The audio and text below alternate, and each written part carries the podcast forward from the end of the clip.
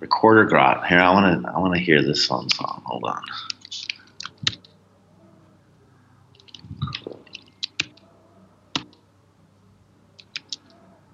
So the Recorder Grot rally was like was like a nod to like this a Strangler song. I don't know if anybody knew that, but They do now. oh yeah, that thing.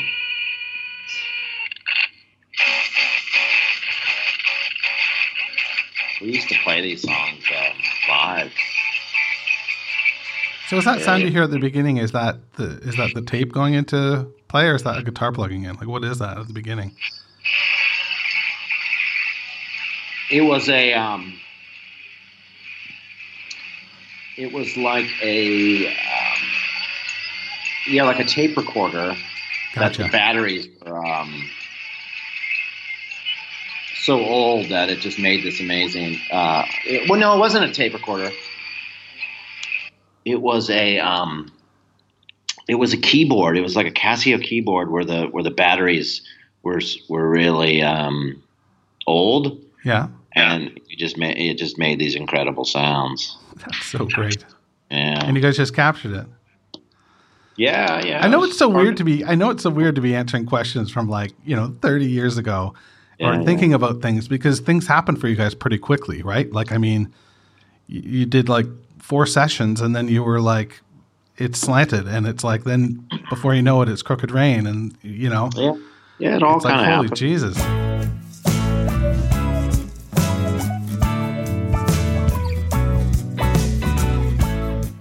Welcome to Meeting Malkmus, a pavement podcast.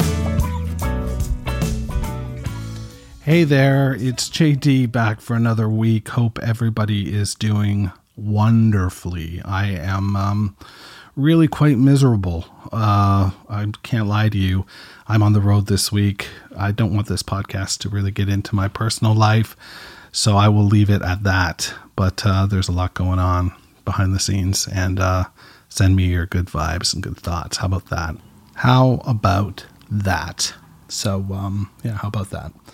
So this week we are getting ready to wrap up side one of EP two, Recorder Grot on Demolition Plot J7. That's a lot of numbers and a lot of strange words. Speaking of strange words, last week's episode, Spizzle Trunk, I got a real cool email from Richard from Leeds incidentally the home of the wedding present. And richard wanted to um, listen you guys all have sent really great emails. This one is one that i'm going to share with you this week though because it's got the bones of a theory to use his term. It's got the bones of a theory. I really like that idea. That must be a, a british thing. Bones of a theory. I love it. Anyway he says and this is a, a good tip in life i think. Jd if you google the word spizzle you get from the Urban Dictionary. So let me translate my poor reading of that email. Uh, go to urbandictionary.com, type in the word spizzle, and what Urban Dictionary spits out is, quote, originally came from the spot, a place to get heroin or crack from Chicago's west side, end quote. Richard adds, add the word trunk, and you've basically got Iggy Pop circa 1975. Trunk, of course, being another word for torso. Combined with some of the lyrics from the song, I think it's got the quote, bones of a theory. Interesting. Richard, that is interesting. And um, I got to tell you that, um, God, I don't know. I don't know. I think that. Uh, I think it does have the bones of a theory. Um, I'll have to analyze the lyrics a little more closely, but I'm gonna I'm gonna err on the side of I still think it's just a fun fucking word to say. So I did get an email back from Spiral, and he um, sort of lends credence to that theory as well. He said in his uh, in his message, he said, uh, "Spizzle trunk." Yeah, I'm not sure what that is that was probably just Malkmus putting two words together. so I think sometimes, you know, it. Um, what do they call that? They call that the uh, Occam's razor or Occam's razor rather. And uh, sometimes it's the simplest solution. Speaking of spiral stairs, I thought it might be cool to go back to some more of that interview, and that's what kicked off this show today. So let's uh, listen to a little more Spiral. This is um, Mr. Stairs discussing the early influences of the like, band. You know, Hex Enduction Hour and, um, um, you know, those kind of, you know, third or fourth fall records. And, and it was just us trying to kind of, you know. So that record in particular is one we should listen to if we want to sort of get a sense of, you know, where you guys, where you guys were coming from. Yeah, I think so. Definitely. What else were you listening to at the time? Oh, Swell Maps. Okay, yeah. Swell Maps is a big influence on like the Spizzle Trunk is just like you know it's it's got a lot of elements of a Swell Maps. In fact, the whole the whole EP is like is very Swell Mapsy. Um, yeah, I mean, you know, the first dinosaur record, um, of course, Sonic Youth. Um, yeah, it's definitely it's definitely more, um, and I don't mean this in a bad way, like a noisier record, right? Like a, a way more. Um, there's a lot more. It feels like there's a lot more going on in this record. Did you guys bring more instruments to the table? Were you doing were you doing extra tracks overdubbing like with with more instruments? Like what? not really, no? not really. It's all basic. You know, a couple guitars, maybe a, maybe a um, you know a, a overdubbed lead guitar. There's a lot. There's actually a lot of kind of percussion in it. That was really Gary had a, a lot of percussion toys. I think. Um, have to turn the filter off. Hold on. What? Do I have to turn the filter off? What filter? Plug. Oh yeah, yeah. You have to turn the filter off. Oh. Yeah. Sorry. Um, yeah, there was a, yeah a lot more a lot of a lot of percussion, which is yeah, you know maybe came because of like we were listening to a lot of Can records at that time too. A lot of what? Sorry. Can records. Oh, okay. German band. Don't uh, know. Don't know them at all. Oh my god. Yeah. That so is something. To, is that something to try and grab? You have to. You have to get into Can, man. the, they were the is best. it with a K or with a C? C A N. They're uh, krautrock. They're um, that was a huge influence on early early pavement stuff. Oh, I can't wait! I have a long bus ride today. I'm gonna, I'm gonna, I'm gonna download some and listen to it on the yeah. way. Yeah. Tog- Tago Mago uh, soundtracks.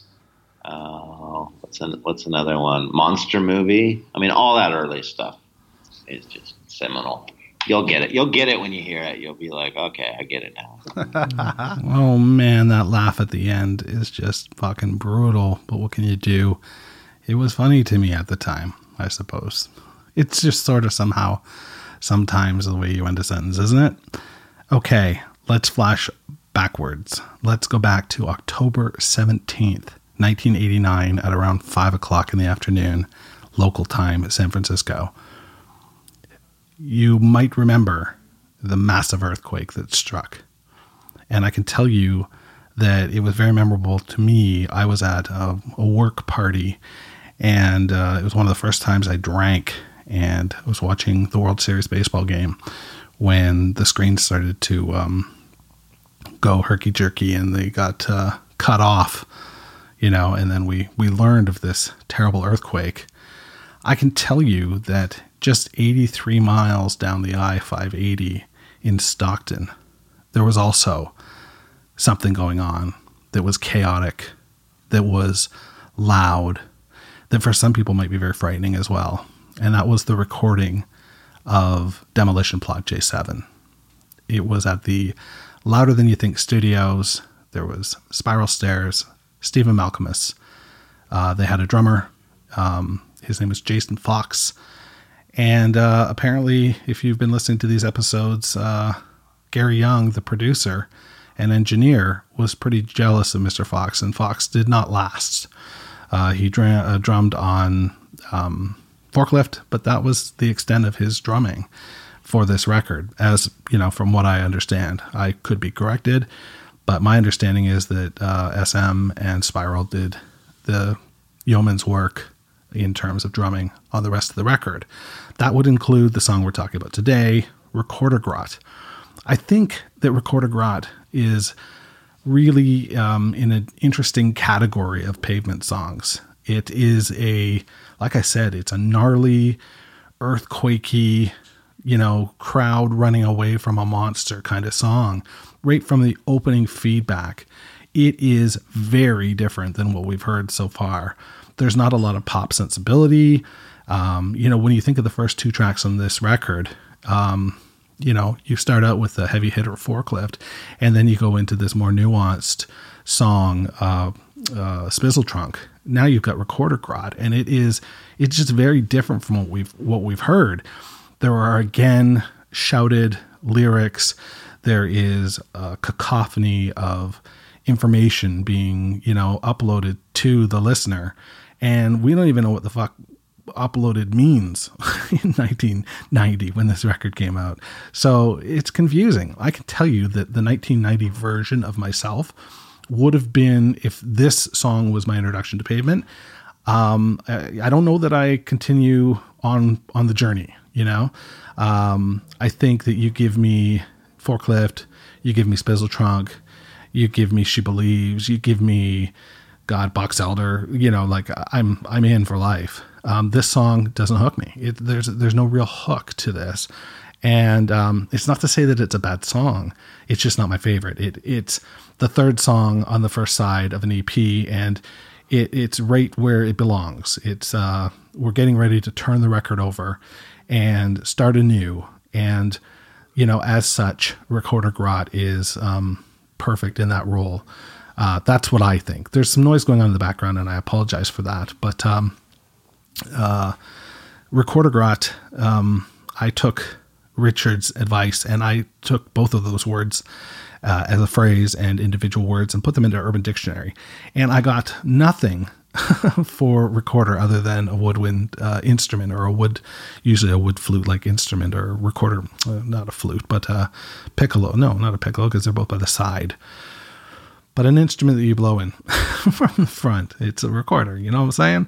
Grot, on the other hand, uh, comes up um, in the dictionary as something unpleasantly or of poor quality. So you would say like uh, this TV show is just the grots, or this TV show is grot. So it's dirty, it's gnarly, it's it's just it doesn't have a good sort of vibe to it, you know. Um, I'm not sure how the recorder piece fits, but uh, maybe, you know, hmm, okay, let me just go on a limb here. Maybe this is him describing Gary's studio. Maybe this is describing louder than you think. This is a recorder grot. This is where we're producing this record. And it is, you know, recorder grot. Like, what's all over that tape machine, Gary? Oh, that's a recorder grot. I don't know. But that's just, uh, you know, a theory I'm banging out there as we go. Anyway, if you've got ideas of your own, please send them my way. Info at meetingmalkmus.com. I hope this episode has done enough for Stephen to come aboard and meet me someday so we can shake hands and I can tell him what he has meant to me. In the interim, let's listen to Recorder Grot on Meeting Malkmus, a pavement podcast.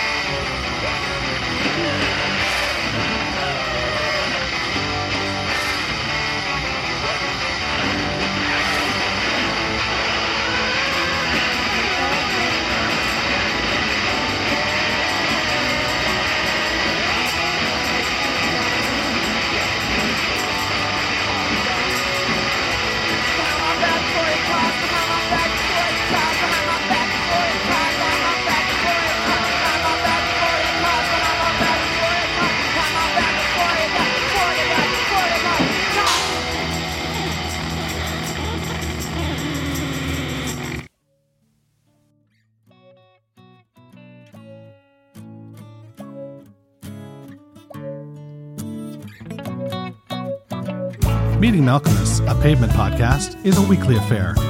You can listen, share, rate, and review the show wherever you get your podcasts. For more information about the show, go to www.meetingmalkmus.com. I tweet and Instagram at Meeting Malkmus.